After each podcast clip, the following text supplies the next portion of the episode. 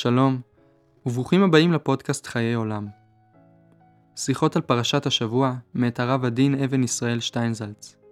הפודקאסט מופק על ידי ישיבת תקוע ובסיוע מרכז שטיינזלץ. מוזמנים להאזין לעוד פודקאסטים מבית הישיבה, באתר הישיבה ובאפליקציות השונות. האזנה נעימה.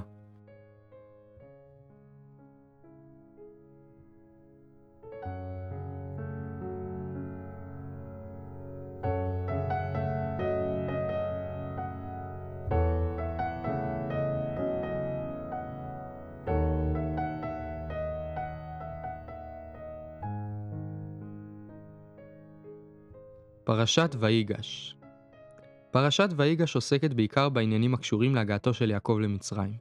לאחר כל הטלטולים יוסף מתפייס עם אחיו, יעקב מגיע למצרים ופוגש סוף סוף את יוסף ובכך נגמר העניין.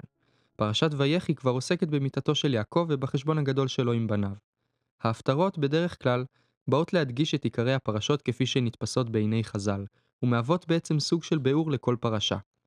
לפעמים הקשר ביניהם ברור ופשוט, ולפעמים רחוק מאוד, עד שבשביל להבין מה ראו על ככה להצמיד הפטרה זו לפרשה זו, צריך לשבת ולחשוב. בהפטרת פרשת נוח למשל, הדמיון היחידי לפרשה הוא המילים מי נוח. גם כאשר יש מחלוקות וחילוקי מנהגים בנוגע להפטרות, כגון בהפטרת פרשת וישלח או פרשת ויצא, נראה שהמחלוקות הן בעצם בשאלה מהי נקודת התמצית של הפרשה. תמציתה של פרשת ויגש היא לכאורה הירידה למצרים, אבל ההפטרה על עץ יהודה ועץ אפרים מעתיקה את מרכז הכובד מן הנושא הזה אל המפגש, או שמא ההתנגשות של יוסף ויהודה. זה לפי ההפטרה השורש של הפרשה, וכל השאר שייך בעצם לסיפור אחר. היחסים בין יוסף ויהודה כמו גם נקודות המפגש ביניהם נמשכים לאורך כל ההיסטוריה.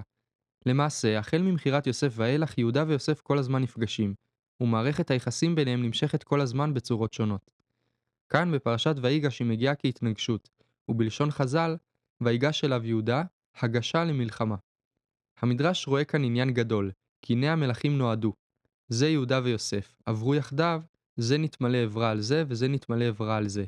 יש כאן התנגשות בין שני מלכים וזה ממשיך הלאה בצורות שונות. ישנם זמנים ומקומות שמדובר בשיתוף פעולה ואפילו באהבה.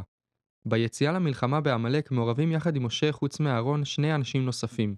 לידו עומד חור, בן לשבט יהודה, ויהושע משבטי יוסף, נלחם בפועל. קשר כזה מופיע שוב בסיפור המרגלים, כאשר יהושע וכלב הם שני האנשים שנשארים מבודדים מכל שאר השבטים. משה רבנו עצמו קשור מצד אחד בקשרי משפחה עם שבט יהודה. אהרון נשא את אחותו של נשיא השבט נחשון בן עמינדב, ומרים אמו של חור נישאה לכלב בן יפונה. ומצד שני תלמידו המובהק הוא יהושע. השניות הזו לא נגמרת שם, אלא נמשכת עד סוף כל הדורות. משכן שילה שכן בנחלת אפרים למעלה מ-300 שנה, ואילו בית המקדש נבנה בגבול נחלות יהודה ובנימין. בקינות יחזקאל יש את האחיות אהולה ואהוליבה, שהן כנגד ממלכות יהודה וישראל, שומרון אהולה וירושלים אהוליבה. בבית המלוכה שאול אמנם איננו משבט יוסף, אך הוא מבני רחל, ודוד הוא משבט יהודה. המפגש ביניהם הוא מפגש של איבה, ובמקביל לו ישנה הידידות והאהבה בין יונתן ודוד. יש יהושע ויש כלב, שבטי יהודה ושבטי יוסף, ממלכת יהודה וממלכת ישראל ודוד ויונתן. וככה זה נמשך הלאה ונהרג. עד שלמעשה, גם אנחנו בעצמנו דוגמה של אותו הדבר. מה שנשאר משארית ישראל בסך הכל הוא תערובת של בני יהודה ובני בנימין. רבות דובר ונכתב בנגלה, ברמז ובנסתר על היחס בין יוסף ויהודה, בצורות ובמובנים שונים ומרובים. העניין הזה נמשך עד לעת קץ, גם בה נאמר על העתיד לבוא מצויה החלוקה בין משיח בן יוסף ומשיח בן דוד.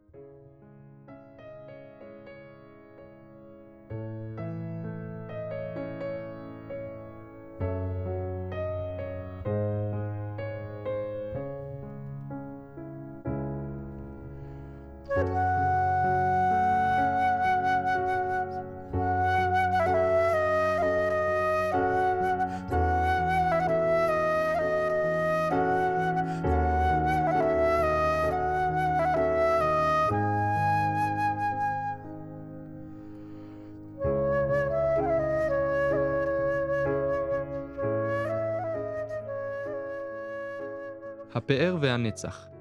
פגישתם של יוסף ויהודה כפי שהיא מתרחשת בפרשתנו, מאירה צד אחד ביחסיהם. בהיקף הגדול של ההיסטוריה, וזה נכון הן על דרך הפשט והן על דרך הסוד, יתרונו של יוסף על פני יהודה הוא בכך שיש לו בחינה של פאר. כמעט בכל מקום שהם הולכים יחד, הרי שבפגישה הראשונה בני יוסף מאפילים על בני יהודה. ליוסף כבר מלידתו יש יתרון. הוא יותר חכם, הוא יותר יפה, הוא יותר מוצלח והוא יותר אהוב. מהצד הזה הוא שייך לבחינה של השמש, בכך שהוא זוהר הרבה יותר, בעוד שיהודה כבר מן ההתחלה מופיע תמיד מלמטה. כך קורה גם אצלנו בפרשה. איך הם נפגשים? נפגש יוסף, שהוא מלך, עם פלאח אחד. יהודה הוא רועה צאן מאיזה מקום נידח, והוא עומד מול יוסף, שבאופן לא רשמי הוא המלך של מצרים. יוסף עומד שם בכל הפאר שלו, ומולו, ויגש אליו יהודה. מה יש ליהודה אחרי כל זה? מהי הנקודה המיוחדת שלו? נראה שהנקודה של יהודה היא ההמשכיות, ההישארות.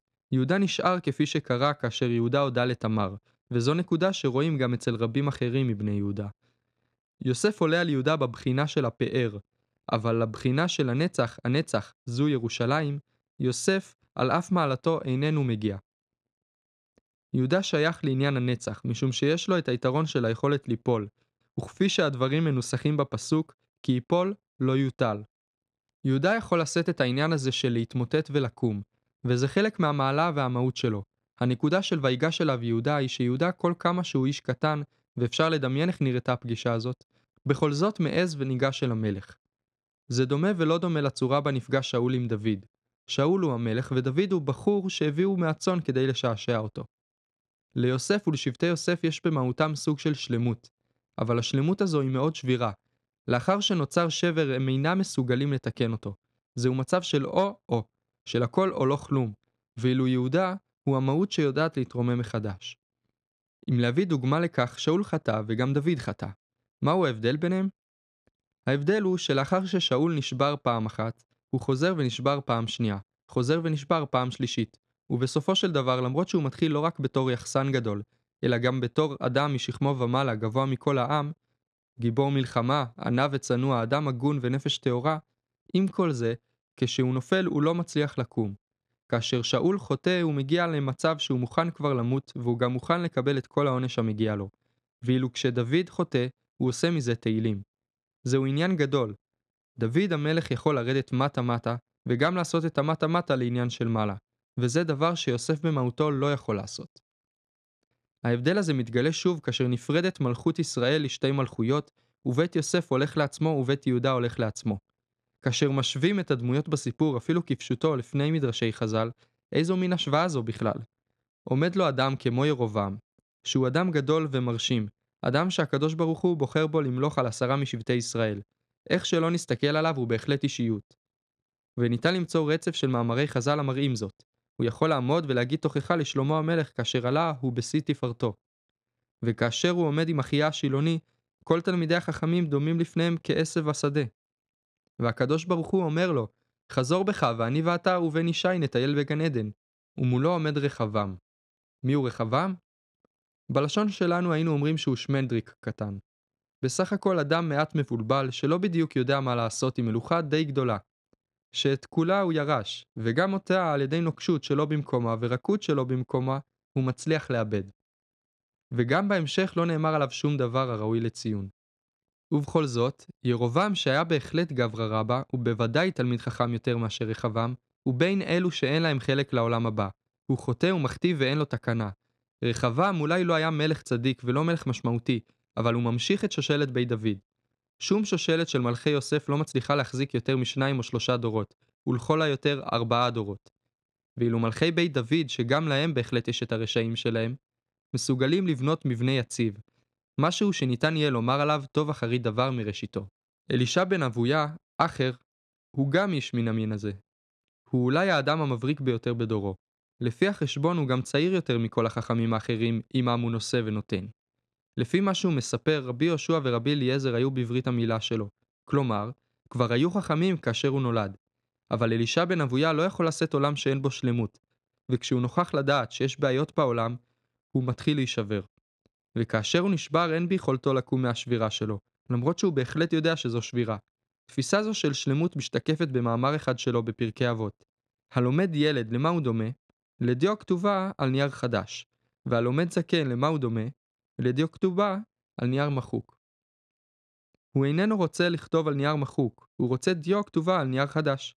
הוא אומר, וזה חלק מן האישיות שלו, לאחר שנמחקתי פעם אחת, אינני יכול לכתוב פעם שנייה. ומצד שני, מיהו רבי עקיבא? הוא כמו יהודה, פלח, ולא יחסן.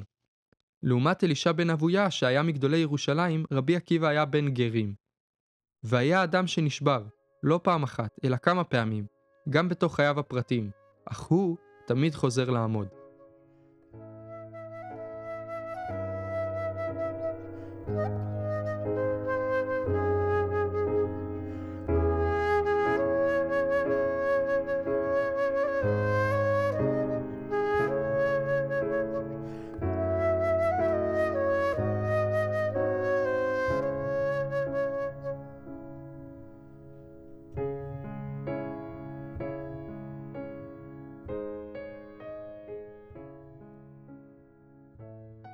בחינת יוסף היא בחינה של צדיק, ולפעמים אדם ניכר בה כבר מראשיתו, כאשר נולד מישהו שאפשר לומר שהוא נולד יפה.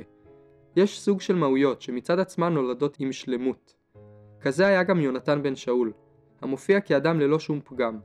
וכאן צריך לומר שיכול להיות אדם שיש צד של שלמות במהותו. הוא נולד עם המתנות הגדולות, והוא עושה אותן בצורה של שלמות, אבל הוא חי על זה שהוא נשאר במדרגה הזו. יש לו את כל המעלות, אבל ברגע שהוא נפגם אין לו יכולת לתקן את עצמו. גם בטבע קיימים מבנים שאינם מגיעים לדרגתם בדרך של התפתחות אלא יוצאים מושלמים. ישנה גמרא במסכת ביצה שמזכירה את האפשרות לקחת ביצה בשביל לסמוך בה את קרי המיטה. זו גמרא שמפתיעה את כולם. מי לוקח ביצה לסמוך בה את קרי המיטה? אבל האמת היא שביצה מבחינה פיזיקלית היא אחד המבנים המושלמים ביותר שיש. אלא שביצה למרות היותה מבנה קשה מאוד וחזק מאוד, מהותה היא כשל כיפה. ברגע שאבן אחת נופלת כל העניין מתמוטט. זוהי מהות של דבר שלעצמו הוא בעל שלמות, אבל השלמות עומדת רק כל זמן שאין בה פגם. במובן הזה, והדבר פשוט גם ממה שקרה ביניהם קודם לכן וגם ממה שכתוב אחר כך, היחס בין יוסף ויהודה הוא היחס שיש בין צדיק ובעל תשובה. הסיפור של יהודה ותמר לעומת הסיפור של יוסף ואשת פוטיפר הוא דוגמה מובהקת לעניין הזה. יהודה הולך ומידרדר. הוא מוכר את יוסף, וזה דבר בזוי. מה שהוא עושה עם תמר, אפילו בעל בית פשוט רואה שהכוונות שלו צריכות עיון רב. אבל עם כל זה, הוא מסוגל גם ל"ויגש אליו יהודה". עומד אדם שיש על המצפון שלו כך וכך דברים, כך וכך קופות של שרצים תלויות מאחוריו. ומה היה עלינו לצפות שיקרה? שהוא יושב לו בשקט בצד, והוא לא. יהודה לא רק מוסר את נפשו, הוא גם מוכן לעמוד מול מעשיו הקודמים, והפער החריף בין אלו לבין מעשהו הנוכחי מבהיר את מהותו. ניגש פה אדם כזה, שהיה צריך פשוט לומר לו, אתה תשתוק. במדרש מופיע שיוסף אומר ליהודה, מה אתה בכלל מדבר, אתה הכי גדול? אתה לא הכי גדול, אתה לא בכור, אז מה אתה רוצה? שידבר אחיך הגדול ראובן. מה אתה בכלל פותח את הפה? אבל יהודה למרות כל מה שהוא סוחב, קם מההתחלה, הוא מוכן להתמודד ובזה כוחו. ואילו יוסף באופן עקרוני, באופן מהותי, לא יכול להשתנות. לא יכול לחרוג ממידותיו. הוא פרפקציוניסט, וזה גם מה ששובר אותו. בגמרא מופיע דו-שיח מעניין בין אלישע בן אבויה, אחר, לבין רבי מאיר. אלישע בן אבויה שואל את רבי מאיר מה פירוש הפסוק לא יארכנה זהב וזכוכית. ורבי מאיר משיב אלו דברי תורה שקשים לקנותן ככלי זהב וכלי פז ונוחין לאבדן ככלי זכוכית. אלישע בן אבויה אומר לו לא ככה דרש עקיבא רבך אלא גם כלי זהב וגם כלי זכוכית. לאחר שנשברו יש להם תקנה. אני יכול להתיך אותם ולבנות אותם מחדש.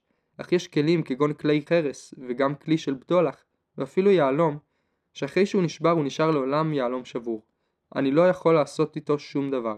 הפגם נשאר פגם. על מרדכי היהודי נאמר ומרדכי לא יכרע ולא ישתחווה, ומצד אחד זה כוחו וזאת תפארתו. אך מצד שני הוא מסתבך בגלל זה, וכנסת ישראל מתרעמת עליו על כך. למה הכנסת אותי לכל הצרה הזו? תתכופף.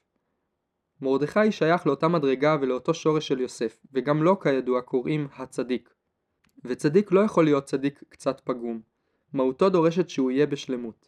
גם שאול, כאשר הוא יוצא למלחמה האחרונה שלו, יודע שהוא ובניו הולכים למות, ולא אכפת לו. יש צד של גבורה, של שלמות הנפש, שהולכת עם האיש הזה לאורך כל החיים שלו, גם בירידתו. כמו שהזכרתי על אלישע בן אבויה, הוא לא רוצה חצאים, הוא לא רוצה משהו כזה קצת מתוקן, משהו בערך. הוא אומר, אני הולך עד למעלה, מעלה, ואם לא, אז אני הולך עד למטה, מטה. לעשות דברים באמצע זה לא בשבילי. מהצד השני לעומתם, אדם שהוא בבחינה של יהודה, בבחינה של בעל תשובה, העובדה שקיימים אצלו פגמים, אדרבה, זהו חלק ממהותו, מאישיותו. לולא היו לו פגמים הוא לא היה מישהו. ההבדל הזה הוא מבנה אחר של הנפש, והוא נותן לו את היכולת להתיך מחדש את האישיות שלו לקראת מבנה ממין אחר, לעשות שינויים בתוכו. יהודה מתחיל כל כולו מלמטה, כפי שנאמר בדוד הוא בא מאחר רצון, הוא לא מתחיל משום דבר. הוא לא בכור, הוא לא גדול, רק מה? הוא גבר באחיו. והוא זה שהולך וממשיך הלאה דור אחר דור, ובכל פעם עושה זאת שוב. יהושע וכלב הם לכאורה דמויות דומות במידה רבה, אך ליהושע אף שנאמר עליו פני משה כפני חמה, פני יהושע כפני לבנה, שהוא כמעט כמשה, אין בנים. לכלב יש בן ויש גם אח, יש לו ממשיכים דור אחרי דור. לא כולם באותה מדרגה ולא כולם באותו עניין בדיוק, אך המהות שלו נשארת. אחרי יהושע לעומת זאת נשארת רק מצבה. לאחר ששבטי יוסף נשברו מאז גלות ישראל הם לא חזרו הביתה. אנחנו שביסודו של דבר אנו מממלכת יהודה, שברו לנו מקדש ראשון, בנו לנו מקדש שני, זרקו אותנו לכך וכך שנים ואנחנו עוד פעם חוזרים. בכל מקום שרואים את יהודה ויוסף נפגשים, רואים את הפגישה בין דבר שיש לו שלמות לבין דבר המשתנה ללא הפסקה. גם כאן וגם במקומות אחרים יוסף נראה כמשהו השייך לזוהר, כמעט להירואיות, ושבט יהודה הולך תמיד עם איזו רגל שבורה, תמיד עם איזה עניין, ואחרי כל זה יהודה תמיד מתגבר.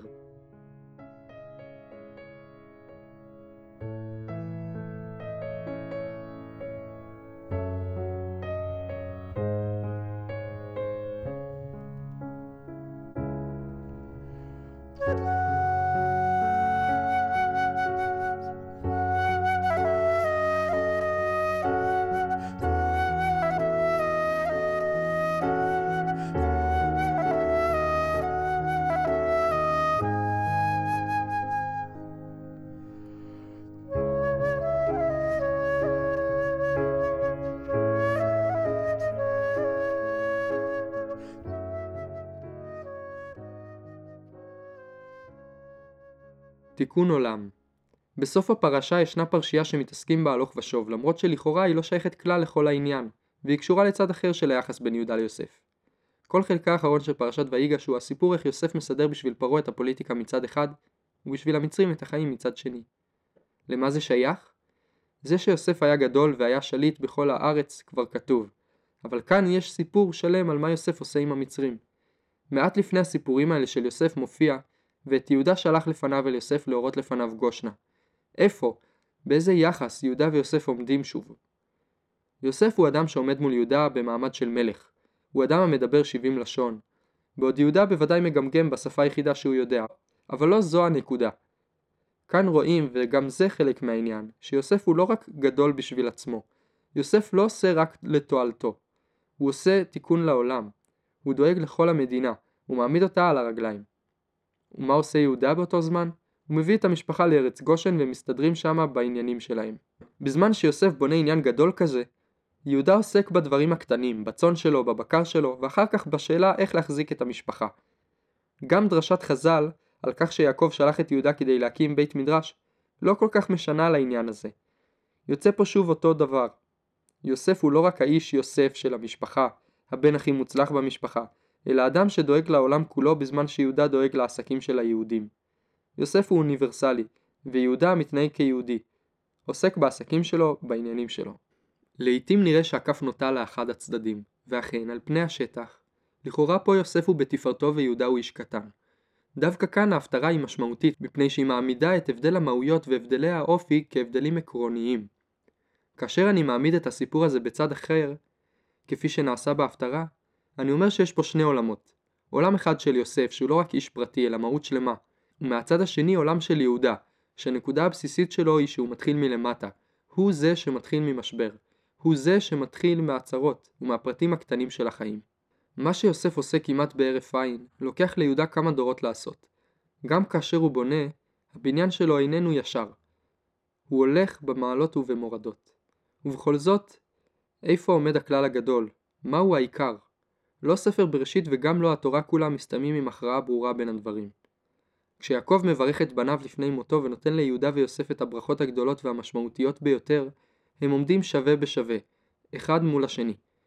בברכות ליוסף ניכרת לא רק אהבת אב עודפת, הן ברכות עם היקף רחב מאוד, בהפלגה גדולה. יעקב מעניק לו שמיים וארץ. ברכות אביך גברו על ברכות הוריי, עד תעבוד גבעות עולם, תהיינה לראש יוסף ולקודקוד נזיר אחיו. הוא נותן לו כל מה שאפשר לתת. ואילו יהודה מקבל את הנצח, לא יסור שבט מיהודה ומחוקק מבין רגליו. ליוסף יש את הגדולה ויהודה מחזיק את הנצח. הסיכום לא נמצא בפרשה שלנו, לא בספר בראשית וגם לא בתורה כולה. החשבון האחרון הוא למעשה החשבון של המשיח. מיהו המשיח האחרון? כאשר רואים את החשבון הזה נע ונד במשך הדורות, זה מעמיד אותם באמת בתור שני דברים שקולים. המושלמים אל מול הלא מושלמים. אלו שבאים כבר עם הכל בידם מול אלה שבונים את עצמם.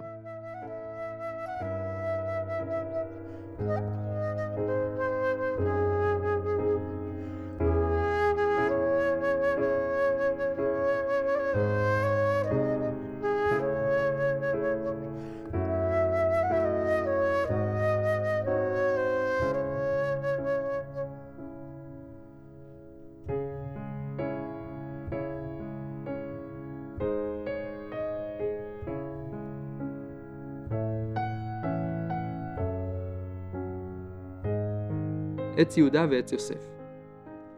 ההפטרה מעמידה את יהודה ויוסף בתור שני ענפים, שהניגוד ביניהם הוא לאו דווקא אישי, אלא ניגוד בין מהויות.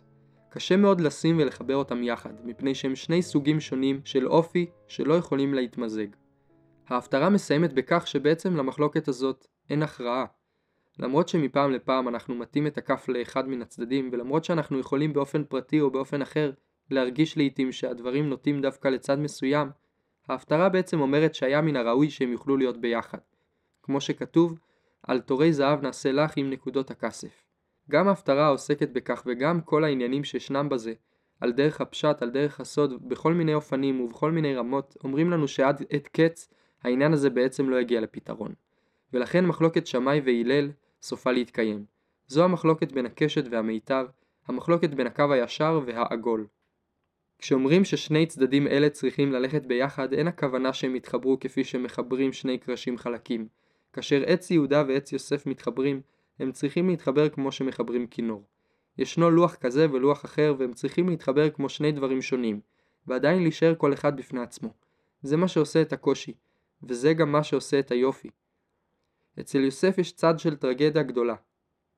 אף אחד לא יכול להשוות את עצמו אל האנשים ששייכים ליוסף במבנה הפנימי של אישיותם, הם שמשות זוהרות, אבל אין להם דרך לעשות תיקון. האם תמיד צריך כך להיות, שהדמות של השלמות תהיה כה שברירית? האם כך הדברים הולכים עד עת קץ? האם לעולם לא תהיה לאנשים עם השלמות היכולת להתרומם ולתקן את עצמם? כפי שזה נראה, הרי שעד נצח נצחים שני הדברים הללו יישארו. אחד העומד על מכלול ועל שלמות, ואחד העומד על פגם ועל בנייה. אחד היונק את כוחו מכך שהוא מושלם, והאחר מן היכולת להתחדש. שני אלו לא התחברו להיות לדבר אחד לגמרי, אבל ביחד הם בונים, כמו הישר והמעגל, הקשת והמיתר, את מתח החיים שלנו. אנו נמצאים בין שניהם ומשניהם יחד נוצר כלי חדש.